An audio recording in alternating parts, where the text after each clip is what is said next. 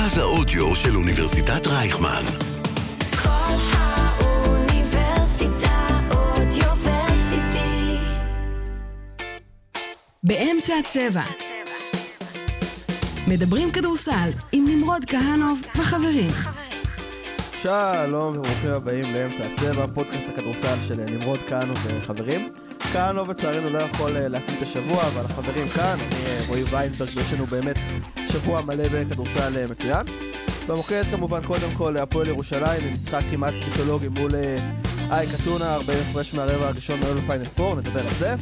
נעבור גם לפועל השנייה מתל אביב, שכמעט חברה עם פיגור עצום בבדלונה, בסוף הודחה אחרי הופעה מאוד מכובדת ביורוקאפ. ניגע במכבי תל אביב, ניגע בתמונת המצב של הפלייאוף, ביורוליג, בצד NBA. בואו נתחיל.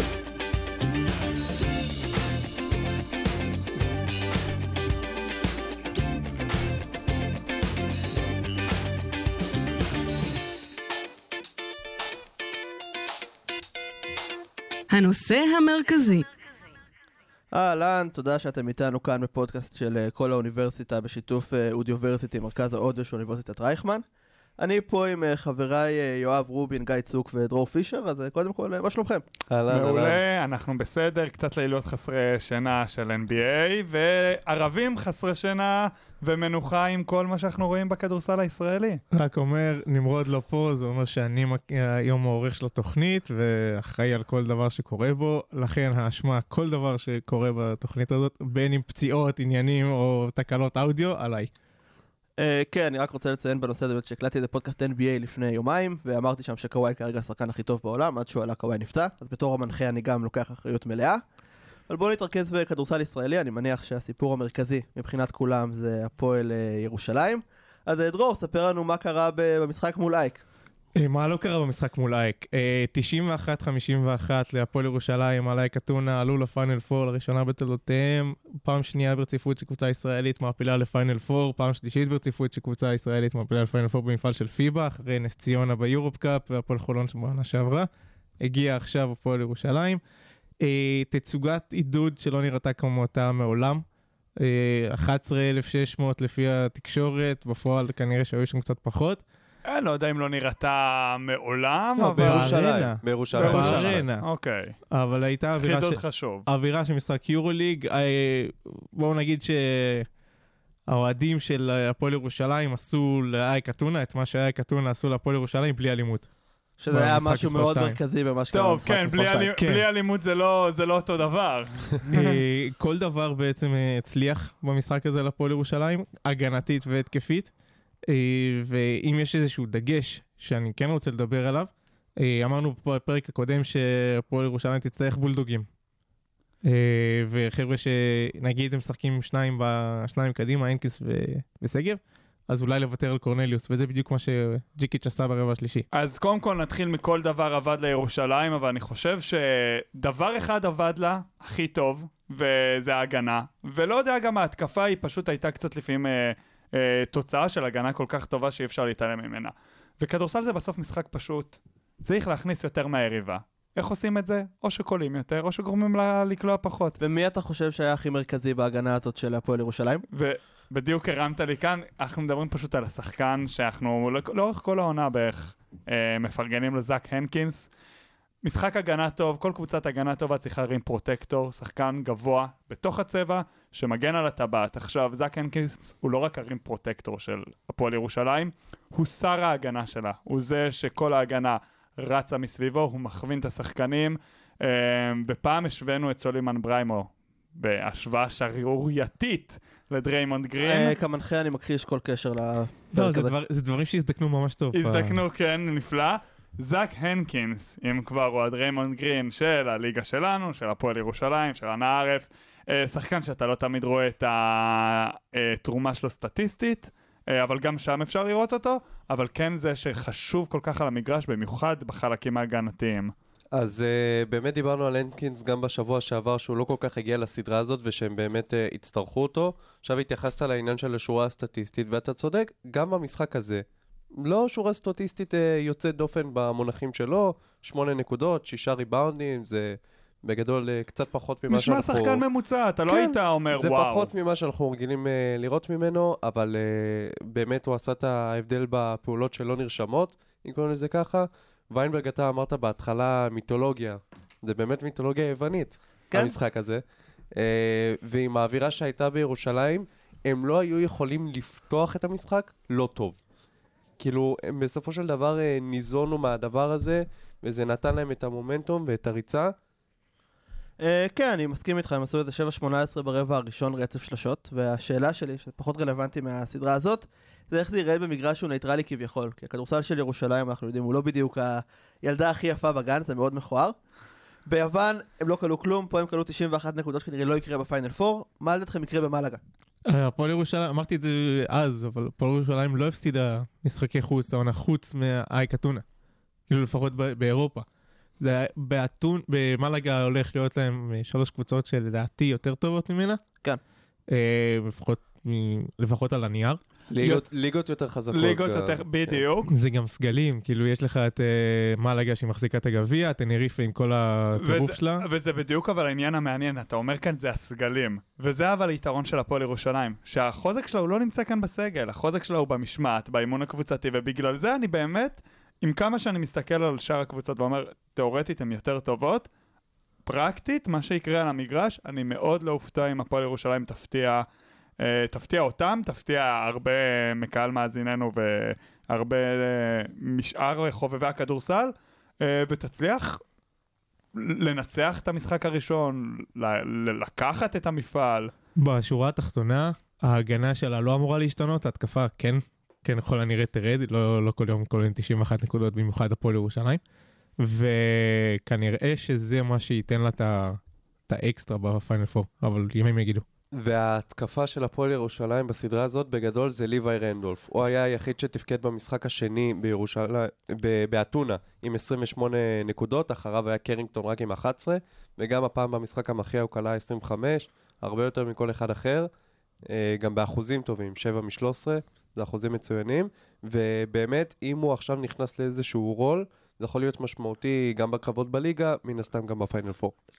כן, אני מאוד שמח שפרגנת לו, כי הוא באמת איש של משחקים גדולים, ועכשיו הפועל ירושלים מגיע למשחקים גדולים. נכון. רק שנייה, דיברנו על הקבוצות שהן עומדות לפגוש, אבל לא הזכרנו את השמות שלהם. אז...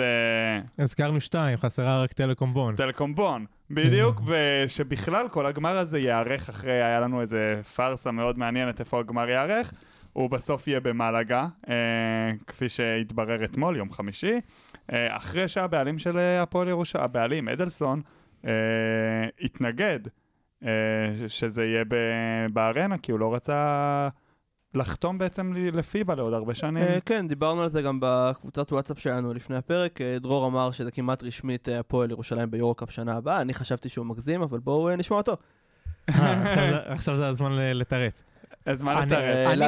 אני חושב שאם הפועל ירושלים תשחק ב-BCL בעונה הבאה, זה טעות גדולה מאוד של מתן אדלסון לסרב לארח פה את הפיינל 4. אני מסכים איתך. ובגלל זה, אני חושב שזה כמעט סגור ונעול, אני חושב. אני אגיד עכשיו כמעט רשמי, כתבתי את זה כאן. אם הייתי איש תקשורת שמכבדים אותו גם בחוץ, אז... אני מכבד אותך ואני בחוץ, אם זה... לא, אבל אתה בקבוצת חברים, אבל עכשיו... בוא נגיד זה ככה, בטלוויזיה לא צריך להגיד את זה, בפרסומים רשמיים לא צריך להגיד את זה, אבל בתוך קבוצת וואטסאפ אני חושב שזה בסדר. כן, אז אני מקבל, אני גם חושב שאתה עושה רשמי ביורוקאפ, העונה הבאה אחרי זה ביורוליג. אבל אני מסכים, כאילו אחת מהשאלות שאני שואל את עצמי, זה נראה שהעונה הפועל ירושלים הגיעה לשיאים מאוד יפים, מציגה לנו כדורסל קבוצתי וטוב, ומוכיחה שגם עם תקציבים לא גרנדיוזיים, היא יכולה להעמיד כאן...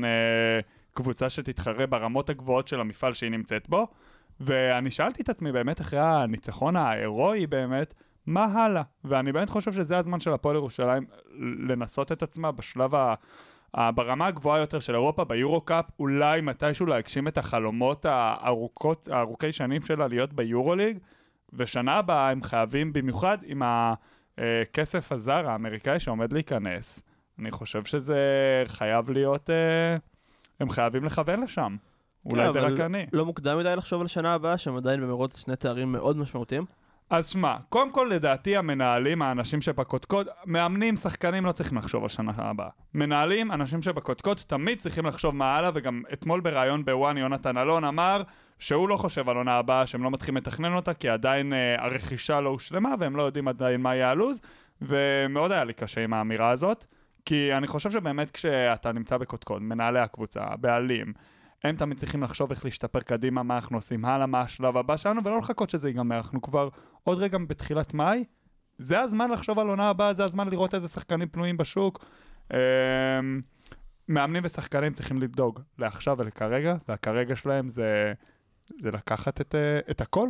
אני איתך. טוב, בשתי מילים, אני רוצה לשמוע את דרור, אתה לא חושב שזה איזושהי אסטרטגיית מסע ומתן שהם לא יודעים עכשיו שטוב, אדלסון מגיע, נדרוש פי שלוש לכל שחקן כי הוא ממש עשיר והפועל ירושלים טובה? אני לא חושב שזה ככה.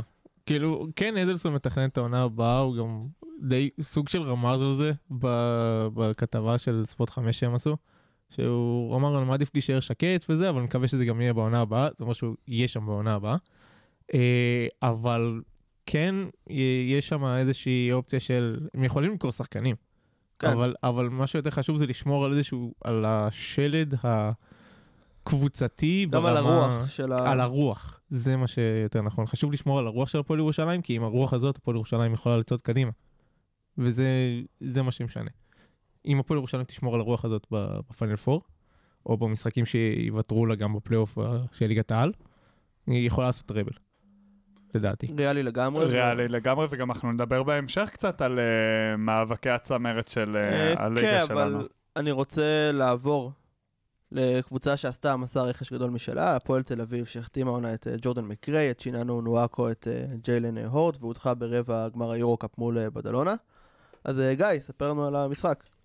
תראה, אם נקביל את זה למשחקי היורוליג של יריבתה הגדולה מכבי תל אביב מול קבוצות ספרדיות, זה נראה כאילו אותם שנים חזרו על עצמם, שהפעם הפועל תל אביב חטפה את זה חזק, בטח בהתחלה.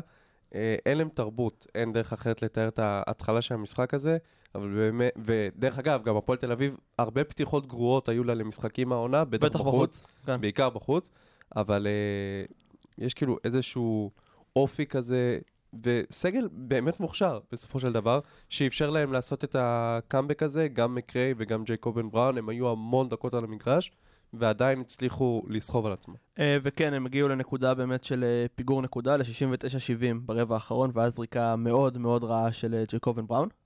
נו, זה היתרון. הובילו. כן, הובילו בנקודה, נכון? ואז זריקה באמת, על גבול הזריקת התאבדות, שאתה מוביל בנקודה בחוץ, זה מאוד מטומטם. זה מהלך להציל את המולדת כזה, רק שהמולדת הייתה ביתרון ולא היה צריך להציל אותה. אבל אני אגיד לך, ואם כבר דיברנו על הפועל ירושלים, הפועל ירושלים זה קבוצה שהשלם גדול מסך על הקו, אין כאן ספק. הפועל תל אביב זה קבוצה סופר כישרונית, יש לך כאילו, אתה מסתכל על הקדר שחקנים ואתה אומר תמיד יש לך שחקן אחר שיכול לבוא ולהציל אותי וזה, אבל הבעיה בהפועל תל אביב אצלי שהשלם לא גדול מסך על הקו, תמיד מרגיש שכל משחק שהם מפסידים במיוחד, מרגיש שיש שחקן אחד שלא הופיע מספיק במשחק הזה, שהיית מצפה ממנו יותר,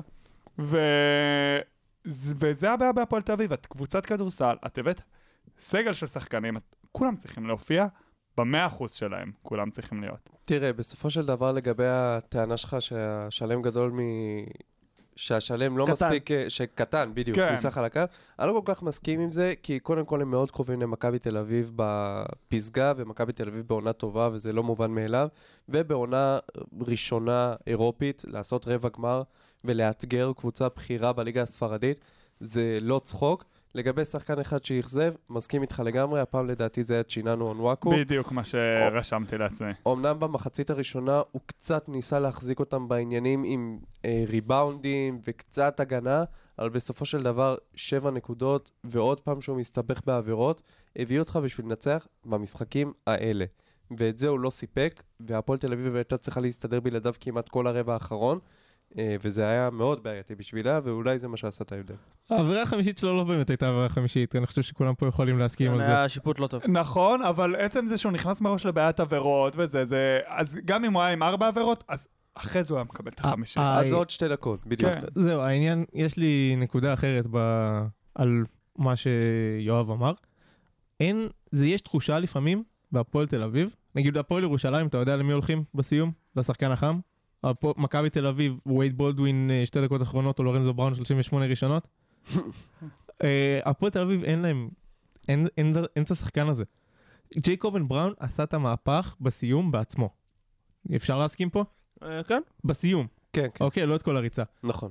אז מה שהגיע אחר כך, היה באמת כאילו, מהרגע של היתרון, כל שחקן אחר ניסה לזרוק, ג'יי פי תוקע אותו 2 זריקות, ג'ורדן מקרי הכריח, מנפורד. שלשה מאוד קשה מהפינה. שלשה קשה, כל מיני דברים כאלה. לא הרגיש שיש בעל בית באמת על המגרש, מתי שצריך להיות הבעל בית הזה, ובצד השני כן היה. וזה בעיה של הרגלים, וחוסר אימון במקרה הזה. אגב, אני גם חושב שחוסר אימון גם הורגש מול ונציה, למרות שבאמת זה שהפועל יותר טובה והביתיות השפיעה. אבל השאלה שלי, נגיד עכשיו, משחק מכריע מול הפועל ירושלים, מכבי תל אביב בפלייאוף, שסיכוי לא רע שהם יצטרכו לפגוש את שתיהן, מה גורם לנו לחשוב שזה לא יקרה עוד פעם, אם בכלל?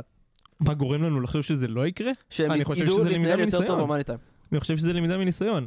לדעתי, עניות דעתי, מי שהיה צריך לקחת את הזריקות האחרונות, בכל השלוש דקות האחרונות, זה אחד משניים, ג'ייקובן בראון ותומר גינת. לא מקרי? לא, כי השילוב ביניהם של בראון וגינת ייצר את הריצה בהתחלה גם. את ה-21-1 שהיה שם. אז אני חושב שדווקא גינת היה לו יותר אופציות, הוא היה יותר פוגע במשחק, מתחת הסל. במקרה היה סוג של מכריח, או היו מגיעים עליו אפילו לדאבל-אפ כזה. כן. אז גינת לא היה לו את הדבר הזה. אגב, הדחה שלישית ברבע גמר היורוקאפ ברציפות. פעמיים עם פריז, עכשיו גם עם פועל תל אביב. אז פריז החליף אותו בוויקטור בומבניאמה, ואנחנו מחכים לראות מי יגיע להפועל בקיץ. זה המשפט שהולך עוד 10 שנים, נראה לי, אפשר לחרוך אותו על הפסגה. אנחנו החתמנו את מי שוויקטור בומבניאמה החליף אותו. מי שהחליף את ויקטור וובניאמה. לא. מי שוויקטור וובניאמה, כן, זה היה יותר מדי נושא נסו בשבילי. זה בסדר, הכל טוב. אבל כן, הייתה להם אחלה עונה אירופית. הם עשו ניצחונות מאוד מרשימים, על גרן קנריה פה בדרייבין. כל כך הרבה אולמות, השם ישמור. וכולם של אדומות, ארנה, דרייבין. מוקדם לסכם את העונה הבאה, אבל באמת, נגיד עכשיו את העונה האירופית. כן. היו להם ניצחונות מרשימים. לא, אפשר להגיד להם כל הכבוד. אנחנו מדברים בתחילת העונה. בתחילת העונה כולם אמרו, האם הם יעמדו בלחץ של אומץ של יורוקאפ, של כמה משחקים בשבוע, מול קבוצות קשות שאתה צריך באמת להזיע מולן. מנוסות יותר. מנוסות יותר, טובות יותר, ואיך זה ישפיע עליהם על המאבק בליגה.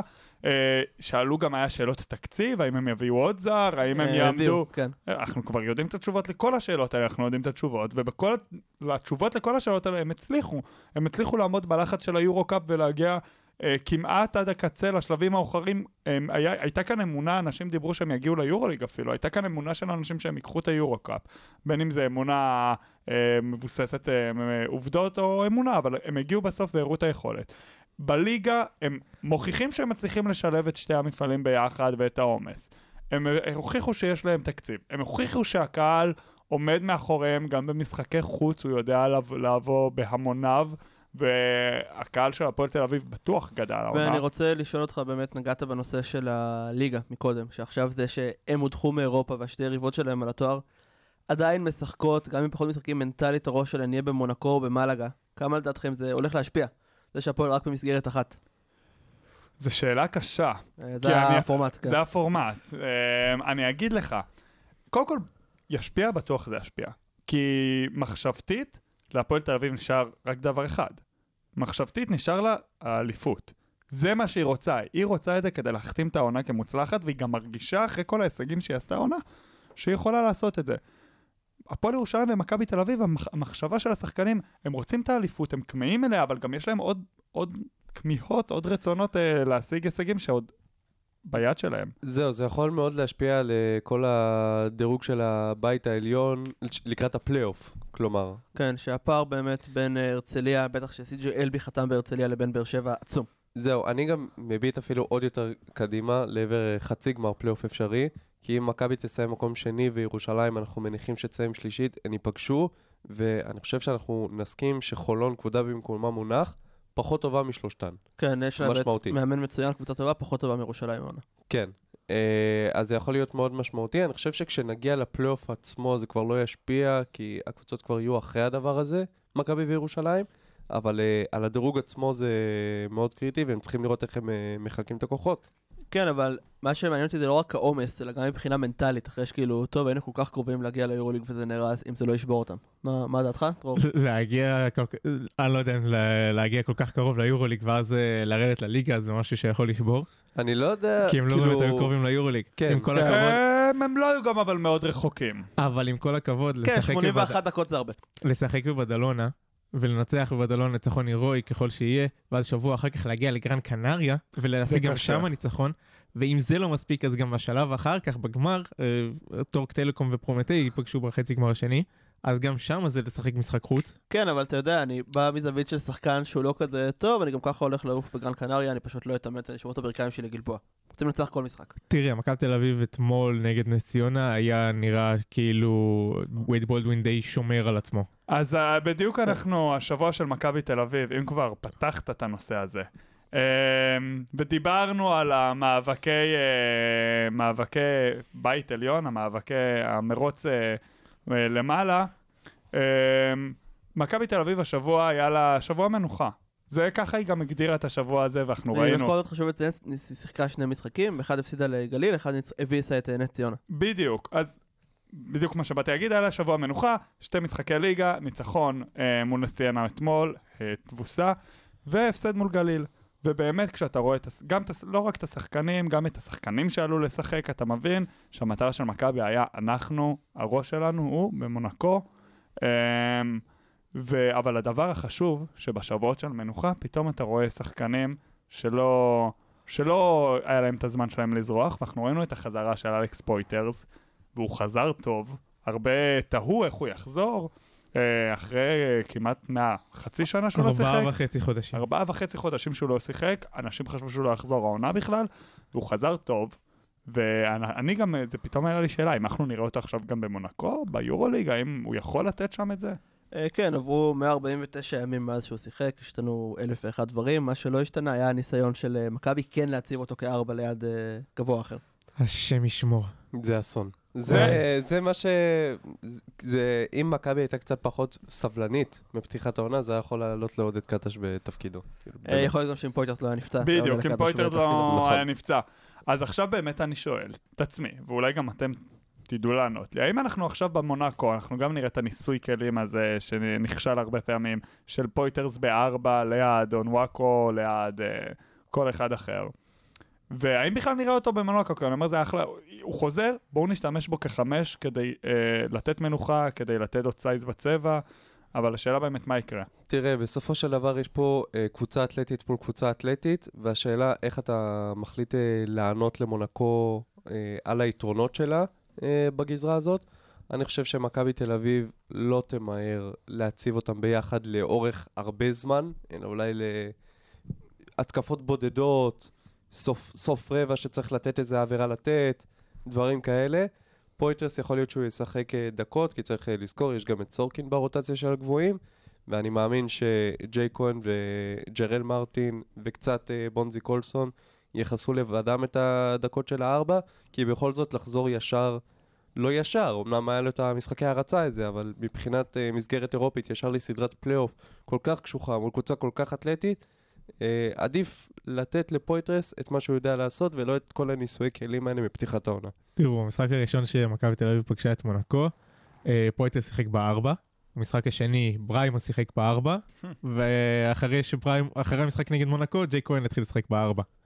אז אני חושב שיהיה פה ניסיון של עודד קאטה לפחות במשחק הראשון להמשיך עם כהן ב4.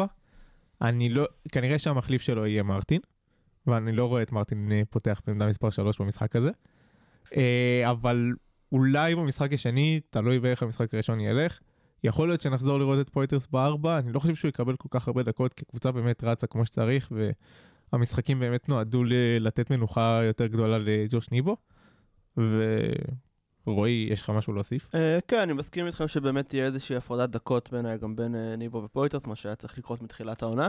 הקטע הוא שגם הליגה עכשיו מאוד משמעותית, כי מעבר למשחקים מול מונקו נשארו למכבי עוד 2 משחקים בליגה, אחד מול הפועל ירושלים בארנה, אחד מול הפועל תל אביב בדרייבין, סליחה, ביד אליהו. שזה משחקים מאוד קשים, ובאמת אם הפועל מנצחת המשחקים החסרים שלה הן באותו מאזן, ואז הדרבי מכריע מראשונה משנייה, אז יכול להיות שהשבוע הכפול הזה שבאמת בולדווין פספס משחק אחד והשני שיחק 19 דקות ולורנזו לא שיחק בכלל, משהו שהם התחרטו עליו, שכאילו ההפסדה כביכול זניח לגליל עליון, בעונה שהפועל כזאת טובה בליגה, משהו שידפוק להם את הפלייאוף? זה יכול לקרות, אבל לדרבי חוקי משלו והדרבי יכריע. מכבי לא צריכה לשבור את הראש על הדבר הזה יותר מדי עכשיו, באמת יש משימה גדולה יותר עכשיו, ומכבי, אם אנחנו אומרים שהיא הייתה די בהילוך שני בשבוע הזה, היא מגיעה לסדרה במצב שונה לחלוטין ממונקו. מונקו אתמול הפסידה בבית בהערכה לשטרסבורג בליגה הצרפתית, ובשבת יש להם גמר גביע. זה לא יאמן, 3 ימים לפני פתיחת סדרה יש להם גמר גביע, אבל גמר גביע מול וילרבן, כמובן, על טהרת קבוצות היורוליג. וילרבן יורוליג, שטרסבורג שיחקה מול הפועל ירושלים וחולון העונה, בשלב הבתים השני באלופות. שמע, זה ביג, זה משהו מאוד משמעותי. מכבי תל אביב מגיעה אחרי שבוע מנוחה, שבוע לא רק מנוחה, אפילו להוריד חלודה לשחקנים מסוימים. מונאקו מגיעה אחרי לחץ זהה. משחק על תואר. משחק על תואר. ואולי מומנטום. אם עכשיו הם מנצחים את הגביע ומגיעים לבית שזכינו בגביע, עכשיו יהיו איך לעשות פיינל פור, אנחנו מרגישים דיוורשן. יכול להיות מומנטום, האם זה יכול להיות אופוריה, האם זה יכול להוציא אותה מהכלים, זה מאוד בעייתי, זה מאוד סימן שאלה, זה תלוי באמת איך המשחק ילך. כן, אני בחור כמו מייק ג'יימס, לך תדע. בדיוק, אני אומר, מייק ג'יימס פתאום אחרי המשחק יוצא, שותה. אנחנו יודעים, לא, אנחנו כאילו זה תרחיש לא הגיוני, אבל זה תרחישים ממחוזותינו, ועל זה יכול לקום וליפול גם סדרה. חוזר רגע לישראל, המאבקים, באמת ההפריש בין בני הרצליה להפועל באר שבע הוא יחסית גדול, אני לא רואה את בני הרצליה מפסידה את המשחקים הבאים שלה, ותסיים שביעי, באר שבע ככל הנראה תסיים שמיני, אלא אם כן קריית אתא תחולל איזשהו נס, וגם נס ציונה שישית, גליל עליון חמישית, הפועל חולון רביעית, הפועל ירושלים שלישית, זה דברים שכבר נראים סגורים. זה כאילו סגור, אלא אם כן הפועל תל אביב תעשה כל מיני פדיחות. ואם עכשיו נזרוק עכשיו משהו מאוד רחוק, גמר פלייאוף, שסדרה שזה 3 משחקים כן. השנה, אף אחד באמת לא באמת יודע, יכול להיות שזה ישתנה 5 יום לפני זה. נכון. אבל אם הפועל תל אביב תהיה זאת שמארחת את המשחק הזה, את הדרבים האלו, או את הדברים האלו, כל סדרה חוץ מהפועל ירושלים, אז הפועל תל אביב תהיה בעמדה הרבה יותר משמעותית ממכבי תל אביב לקחת אליפות, גם עם כל המכביזם הזה של לא משנה איפה נסיים, אנחנו ניקח אליפות. נכון, אבל ראינו מסוגלות של שתי הקבוצות לנצח דרבים גם בחוץ, אז זה יהיה פתוח לגמרי. ולכן באמת הדרבי הזה כל כך חשוב, כי זה משחק על יתרון ביתיות שעונה שלמה. אבל לפני זה אני רוצה לגעת במאמן מכבי תל אביב לשעבר דיוויד בלאט, שנבחר להדליק משואה ביום העצמאות ה-75, באמת כבוד, אלוף יורוליג, אימן הרבה שנים בארץ, אימן את אלוף אירופה עם רוסיה, הגיע לגמר NBA עם קליברלנד, פוטר על ידי השחקן הכי טוב בהיסטוריה של הכדורסל. מייקל ג'ורדן פיטר אותו? אולי מאחורי הקלעים, יכול להיות. היד הנעלמת. בקיצר, אם למישהו יש משהו להגיד עליו מפורח, אם לא, יש לי גם איזה רבע טייק. אני רק רציתי להגיד שבאמת, בסופו של דבר זה בחירה סופר ראויה.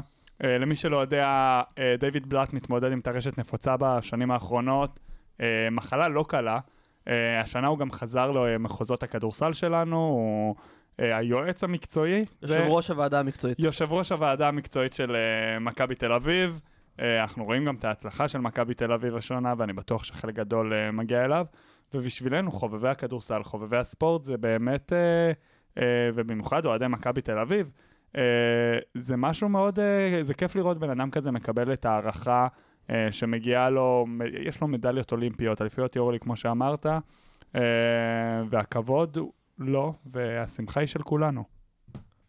וכן, זה קצת סגירת מעגל 18 שנה אחרי שהוא מונה למאמן הנבחרת והתפטר כי בגלל איזו עתירה שאין לו תעודת מאמן ממכון וינגייט. למרות שהוא היה מדריך כן, ואז הוא המשיך לאליפות אירופה באמת מדהימה עם רוסיה, אנחנו צריכים לראות את הגמר ביוטיוב, את הדקה האחרונה שרואים שם את ג'ייר הולדן ופאו גסול, מכנסיים ארוכים מדי, אחד נגד השני. וזה היה בספרד. בספרד, בגלל ניצחון, משחק עצום. נכון. בכל מקרה, דיברנו על בריחת מוחות, דיברנו על אירופה, אז אני חושב שזה הזמן המושלם לדבר על כדורסל אירופי. כדורסל אירופי. דיברנו בהרחבה בפרק הקודם, מניח שגם הפרק הבא למכבי תל אביב, אבל יש עוד 3 סדרות בפלייאוף הזה, אז בואו נדבר עליהן. מי רוצה להתחיל? אני אתחיל עם סדרה שעל פניו תראה לאנשים הכי חד צדדית, ברצלונה נגד ז'לגיריס קאונאס, שתארח את הפיינל פור כידוע. מעבר לרומנטיקה ששרס מאמן את הקבוצה שהוא עבד בה והצליח בה כל כך הרבה שנים, נראה שבסופו של דבר לברצלונה היה קצת מזל, כי היא מערכת שנמצאת אולי בלחץ הכי גדול בכדורסל האירופי. יש סכנת פיטורים לשרס אם הוא לא מביא גביע אירופה. אני חושב שהם מגיעים מן הסתם לסדרה הזאת כפייבוריטית. אני חושב שהעומק שלהם בקו האחורי, מול קו אחורי די דליל של ז'לגיריס בהיעדר קינן אבנס הפצוע, שם אנחנו נראה את הפערים באיכות בין הקבוצות. כן, אבל מרק טוויין אמר פעם לא לריב עם טיפשים, כי הם יקראו אותך לרמה שלהם ונצחו עם ניסיון. גם אתה אמרת את זה פה באחד הפרקים. אני אומר את זה פעם ביומיים בערך. השאלה היא אם ז'לגיריס לא יכולים לגרור את ברצלונה לאיזשהו משחק שיותר מלוכלך וזה, ואז באמת, כי יש משהו נאיבי בברסה והם יהיו פחות, לא יסדרו עם כל ההסל הזה. כן, אז הסתכלתי על התוצאות בין הקבוצות בשני המשחקים העונה. המשחק הראשון באוקטובר, מזמן, ז'לגיריס ניצחה בבית בנקודה.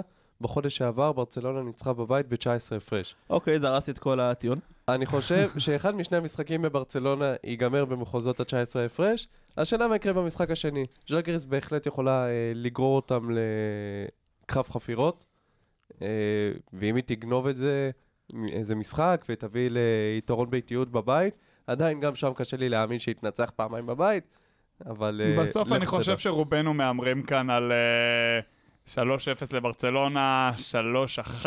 גג, כן. גג, גניבה של זה, בסוף כאילו אין מה לעשות, הכישרון של ברצלונה. הקבוצה עצמה היא קבוצה כל כך הרבה יותר טובה, ז'לגיריס, עדיין זה נראה שהיא לא ברמה שם, האמונה שלי באמת שברצלונה תעשה את זה בכל כך קלות שאנחנו נתמוגג מלראות את זה.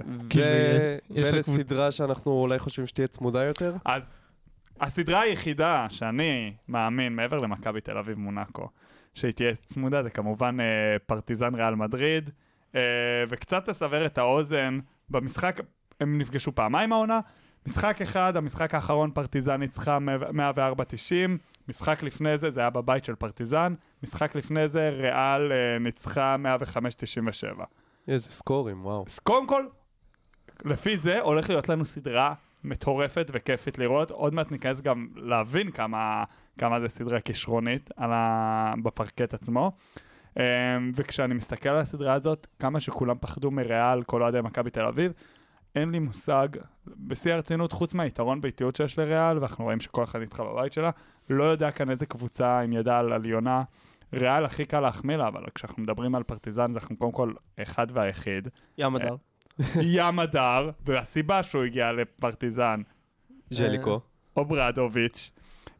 וביחד עם זה יש לך את אקסום, ופנטר, ויש לך וננלי, ויש לנו נסור, כן. ולסור והרבה אקסים של מקבי, ולסור גם נראה מעולה עונה, אחד מהגבוהים כאילו הטובים ביורוליג, ואני אומר, זו סדרה סופר מעניינת, שכאילו מעבר למכבי תל אביב מונאקו, זו הסדרה שאני הכי מחכה לראות אותה גם. מסכים איתך לגמרי, מעבר לזה שקבוצות לא רצו לפגוש את ריאל, קבוצות אני מניח גם לא רצו לפגוש את פרטיזן, אמרת שזאת תהיה סדרה כיפית לצפייה, מסכים איתך לגמרי, פשוט כי כל משחק בעולם של פרטיזן בלגרד כיף לצפייה. מטורף. אווירה, חשמל, אין דברים כאלה באירופה, או בכלל. האמת שיש שם ניגוד מאוד מעניין בסדרה הזאת. ריאל, דעתי, זו הקבוצה הכי מאותרת ביורוליג. והמאמן הכי כן, ומצד שני, זה המאמן הכי מאותר ביורוליג, מול מאמן שנה ראשונה. השחקנים של ריאל גם הגיעו לכל פיינל פור בערך בשנים האחרונות. לרוב, כן. בפרטיזן אפשר, אולי זק לידי במילאנו? יכול להיות. וקווין פנטר? יכול להיות. דנטה אקסו מהם ברצלונה. כן, היה להם פיינל פור אחד לכל שחקן בערך. לא הרבה, כן. בכלל לא הרבה. עכשיו כולם אומרים, יכולים להגיד שעל הנייר לריאל מדריד יש את הסגל הטוב ביותר. על הנייר.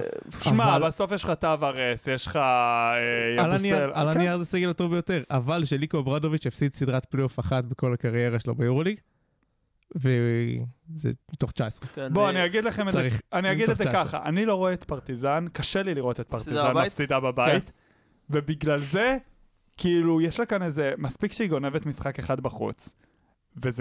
כמה היית מגדיר את זה באחוזים? 60-40 לריאל? 55-45, 60-40 זה לדעתי סדרה צמודה. אוקיי, מקבל צוקו? 70-30 לריאל.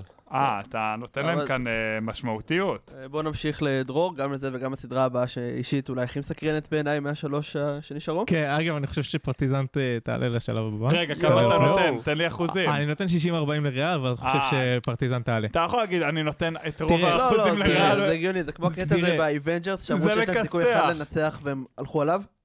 כן, הם הלכו עליו כי הם לא היו מתים, ונגמר האנושות. אז גם פה, ראי, אתה יכול להאמין שמישהו אנדרדוג, אבל אתה חושב שהוא יעלה, זה לא בהכרח סתירה. טוב, בסדר, מקבל, זה נשמע לי כמו לקסטח משני הצדדים. לא, העניין הוא כזה, אני יכול לראות את פרטיזן לוקחת ניצחון חוץ בריאל, למרות שזה מאוד קשה, אני לא יכול לראות את ריאל לוקחת ניצחון חוץ בפרטיזן. בדיוק. אבל עדיין, עדיין לריאל יש את היתרון ביתיות, ולכן הם 60-40. אבל זה נטן הופקן על היתרון ביתיות, זה מטורף. נכון, גם מונקו אני על היתרון ביתיות הזה. אני לא חושב שקבוצה תנצח בחוץ. אני על מונקו חושב שמכבי זה, אבל שיחה ליום אחר. זה כבר לפרק הבא. הסדרה האחרונה שיש לנו, זה הסדרה שאף אחד לא צפה, שהיא תהיה לדעתי גם בעוד מיליון שנה. אולימפיאקוס הראשונה נגד פנרבחצ'ה השמינית. צריך להדגיש את זה, פנרבחצ'ה השמינית. כן, פנרבחצ'ה השמינית. יכול להיות שהיא הקבוצה הכי גרועה בשמונה האחרונות. נתחיל קודם כל עם מקום שמיני. כן, אבל עם כל השוברי שוויון האלה.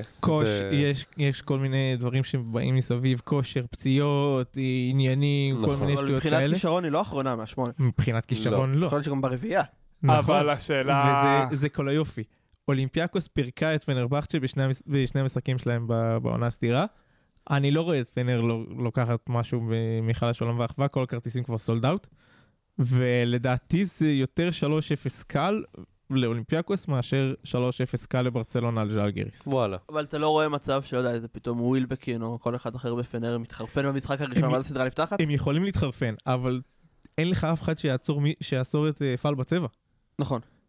אולימפיאקוס קולעת ב-60% פלוס מינוס לשתיים ביורוליג. מול פנר זה נתון שעולה בהרבה. כן, אבל יש סדרות, וגם באמת נגיע עוד מעט לאחת כזאת בצד השני של האוקיינוס, שיש לך קבוצה מאוד מוכשרת שלא הלך לה בעונה הסדירה, אבל פלייאוף זה חוקים משלה. ואם יש קבוצה מוכשרת, אני גם חושב שיש 3-0 או 3-1, כל תוצאה פה יכולה להיות אפשרית, כי זה באמת כדורסל שונה, גם ביורוליג. וכמו שאמרת, יכול להיות ווילביקין פתאום מתפוצץ או כל שחקן אחר, והכל אפשרי כאן. כדורסל מעבר לים. טוב, נעמה, נעבור לסדרה אחרת שאתה רוצה? כן, אני רציתי לדבר על סקרמנטו גולדן סטייט, הקינגס ניצחו את שני המשחקים הראשונים, כולם וואו, הם הולכים להעיף את הווריורס. קפצנו מעבר לים. קיצר, הגענו לאזור המפרץ, גולדן סטייט סקרמנטו, הקינגס ניצחו את שני המשחקים בבית, גולדן סטייט בלי דריימונד גרין המושל וגרי פייטון השני החולה, ניצחו ב-17 הפרש את הקינגס. והשאלה מה יקרה עכשיו?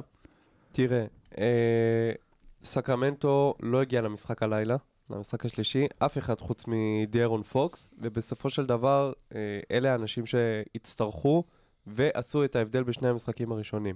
דרון פוקס לבד לא יספיק מול גולדן סטייט, אחד שחקן שדווקא היה מאוד טוב העונה ולא הגיע לסדרה, זה הרוקי קיגן מרי, שחקן חמישייה נהדר, שבר את שיא השלשות לרוקי, שיא כל הזמנים, יש לו בסדרה הזאת פחות נקודות ממה שמוזס מודי קלה הלילה. וואו. אוקיי? זה אומר שהוא לא הגיע לסדרה. מודי פורדריקות קלה הלילה 13 נקודות. כן. וגם סבוניס אמנם רשם דאבל דאבל הלילה, אבל הוא גם מאוד התקשה מול כיוון לוני, שהיה במשחק חלומי של 20 ריבאונד עם 9 אסיסטים, רק 4 נקודות, אבל באמת ימלל את דומנטס בצבע. כן, הייתי בטוח שלוני יזרוק הרבה יותר במשחק הזה, בטח שאין דריימונד, בטח בסדרה הזאת, ו-14 זריקות בעיניי זה לא מספיק. אבל השאלה היא מה... אם זה ססטיינבל למשחק 4, בטח כשגרין יחזור או שפייטון יכול לשמור על פוקס, כי הקבוצות לא יקלעו שוב באחוזים האלה. אתה יודע, הקינגס ב-23% מה-3, גולדן סטייט בבית, 16-50. אם אפשר רגע לצאת שנייה מהכדורסל, לדבר קצת רגע על המסביב.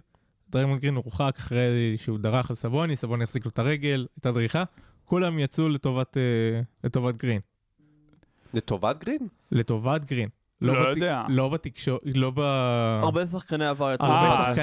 כל התקשורת בארצות הברית. ארצות הברית גייסה לטובת דריימונד גרין וגולדן סטייט ווריורס. כן, מעניין מה קורה עם סבוניס האמריקאי. אוקיי. זהו, היום ראינו את...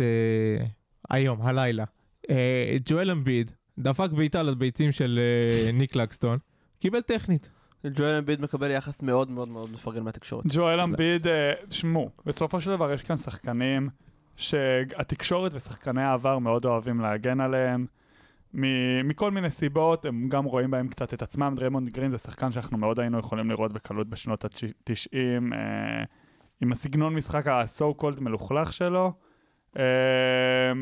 ואני מבין את ההגנה שלהם עליו, אני לא מצודד כאן בצד שלו, אבל כן, יש כאן עניין של אירופאי, של האירופאי ה-so-called לבן מול האמריקאי, ולא מפתיע אותי שהתקשורת בסוף מגנה עליו. השאלה היא יותר... התקשורת, השחקני העבר בעיקר. השאלה היא יותר, האם התקשורת והאם כל הדבר הזה שקורה סביב דריימונד גרין, בסופו של דבר ישפיע על סקרמנטו, מבאמת לקחת את הסדרה הזאת. כי בחוץ, כנראה שהם גולדן סטייט, יכול להיות שהיא לא תנצח. לא כנראה, יכול להיות שהיא לא תנצח בחוץ. וזה הסדרה תיגרר שבעה משחקים. האם זה ישפיע? תראה, אני חושב שבסופו של דבר הניסיון והרזומה שיש לגולדן סטייט בפלייאוף הוא הרבה יותר משמעותי מכל תקרית כזאת או אחרת, בשילוב חוסר הניסיון של סקרמנטו. אני חושב שדווקא הניסיון שלהם עם תקריות גם זה חלק מזה, זה קבוצה שיודעת. גם יכול להיות, לגמרי. בניגוד לסקרמנטו. היה לה פלייאוף בלי תקרית? כזו או אחרת, של פציעה של שחקן אחר, נגיד קוואי פצ'וליה. היא יודעת איך להתמודד עם תקריות. כל שאתה מגיע מספיק רחוק משהו יקרה. בדיוק, היא יודעת להתמודד עם תקריות, היא יודעת... הניסיון עם התקריות, זה הקריטי. אבל גיא, תמשיך את ה... לא, אז אני באמת מסכים איתך. דרון פוקס אומנם נראה מאוד טוב בפלייאוף הראשון שלו, אבל הניסיון של גולדן סטייט יכול לעשות את ההבדל. אני מאמין שהם ינצחו גם את המשחק הרביעי עם דריימונד, ואז כשנחזור לסקרמנטו, באמת הכל פתוח. כן, מומנטום יהיה בצד של גולדן סטייט. אני גם מאמין שגרי פייטון, נראה כמה בריא הוא יהיה ההגנה שלו על פוקס מאוד משמעותית. ואני רוצה גם לגעת בקטנה בקטע של הריבאונד. בשני המשחקים הראשונים הקינגס לקחו הרבה יותר כדורים חוזרים. פה גולדן סטייט לקחה יותר ריבאונדים, זרקה יותר. לוני לא ייקח 20 ריבאונדים וייתן 9 אסיסטים בכל משחק, אבל זה מאוד משמעותי, בטח בסדרה הזאת. לא, עשה את זה בלי דריימונד. בגלל שדריימונד לא היה, הוא לקח אותה מקום. זה משמעותי. ויכול להיות אגב שאם שניהם בריאים, אני אשמע חילול הקודש, אבל מלא דריימונד מהספסל. בכל מקרה סיימנו עם החלק המקצועי שלנו להיום. פינת המשחקים. טוב, רובין, הבמה שלך. תמיד יש לי. אז טוב, כמו כל פרק אנחנו נסיים במשחקון, והפרק הזה אנחנו סיכמנו את העונה האירופית של אדומה אחת, הפועל תל אביב. שיבחנו את העונה שעדיין בשיאה של הפועל ירושלים, והפעם אנחנו נעשה איזה קרב קטן בין גיא צוק לוויינברג. מי בונה חמישייה יותר טובה משתי הקבוצות האלה ביחד? יש לנו כאן אלפי אופציות מעניינות. גזמתי קצת עם אלפי. בחירה ראשונה של רועי ויינברג, תזכרו, יש לנו חייב להיות ישראלי אחד, אנחנו בונים חמישייה שצריכה להשתתף גם בליגה. לכן, בהתחשב בקטע של ה-value over replacement player, הבחירה הראשונה שלי היא תומר גינת. ואני תופס את הראש, גנבת לי את הטקטיקה. כי זה טקטיקה טובה, כי אין מה לעשות, אתה חייב את הישראלי הזה, והוא הישראלי שלהם. אוקיי. גיא צוק, גם תחשבו עמדות. כן, ברור. ג'קובן בראון. בראון, בחירה לגיטימית לחלוטין. ויינברג. זאק הנקינס. מעולה. גיא צוק. מקרי. ספידי סמית. אונוואקו. רנדולף. איזה עוד ארבע יש. טוב, ניקח איזה בולדו, קורנליוס. הנה, מצאת את הישראלי שלך. כן. אני אסגור את החמישייה עם אקסאביר מנפורד. אוקיי. אז נשאר לי עמדה 4, ולאור הבעיות של הפועל ירושלים בעמדה הזאת, אמשיך עם תל אביב, ג'יי פי טוקוטו. מעניין. אז קיצר, אני עם ספידי סמית, רנדולף, מנפורד, גינת והנקינס, גיא צוק עם ג'ייקובן, מקרי, קורנליוס, טוקוטו ואונואקו. רגע, כמה שחקני הפועל תל אביב יש לך? 2. אוקיי, לי 4. זה קטע. ומי האוהד כאן מכבי? זה קטע, זה קטע. וואלה, הייתי רוצה לראות סדרה בין החמישיות האלה. חבל שאין טוקה ישראלי. חבל שאין טוקה ישראלי, אבל כאילו מעניין. רגע, כמה זה? כמה שחקני הפועל ירושלים יש למישהו? אני עם 3, אני עם 1, והוא ישראלי. והישראלי. זה הקורנליוס. כן. כן. אני, אם שואלים את דעתי, לדעתי ויינברג פה. ויינברג פה, אבל זו סדרה מעניינת. יש לך את בראון, מקרי ונואקו מצד אחר, כאילו, זה הפועל תל אביב בייסיקלי. אני חייב להודות, שלדעתי גם החמישייה שלו יותר טובה, פשוט גינת זה, לעומת קורנליוס, זה דיפרנס מייקר. רציני. גינת זה ברמה של זר. נכון. עכשיו רגע ניכנס אם כבר אנחנו בהפועל ירושלים, הפועל תל אביב, סדרה ביניהן, נניח חצי גמר פלייאוף, מה אתם אומרים עכשיו? אוי, זה רחוק. הפועל ירושלים. הפועל ירושלים, אני אפילו לא מתלבט יותר מדי. בכמה אבל? סוויפ? טוב משלוש, לא? לא. טוב משלוש. אני חושב שהפועל תל אביב מנצחת. 2-1. קודם כל, מי כאן מארחת? אני לא יודע, אצל מי הביתיות. אז אם הביתיות אצל תל אביב זה מאוד פתוח, עדיין 2-1 ירושלים. האמת שזה מעניין. אני הייתי רוצה לגוון, אבל גם אני אגיד ירושלים. לפי המומנטום של עכשיו, כן, יש עוד זמן. בדיוק, אני מדבר עכשיו עם נפגשות. יש עוד זמן. עוד חודשיים, הכל יכול לקרות. טוב. זהו, תודה לכל מי שהיה איתנו. אנחנו אמצע הצבע, אז מגיעים בכל אפליקציות הסטרימינג, ספוטיפיי, אפל, גוגל, וואטאבר, תתקעו ברחוב, אנחנו נגיע. תודה לצוקו, תודה לרובין, תודה לדרור, אני הייתי רועי ויינברג, ונתראה בשבוע הבא.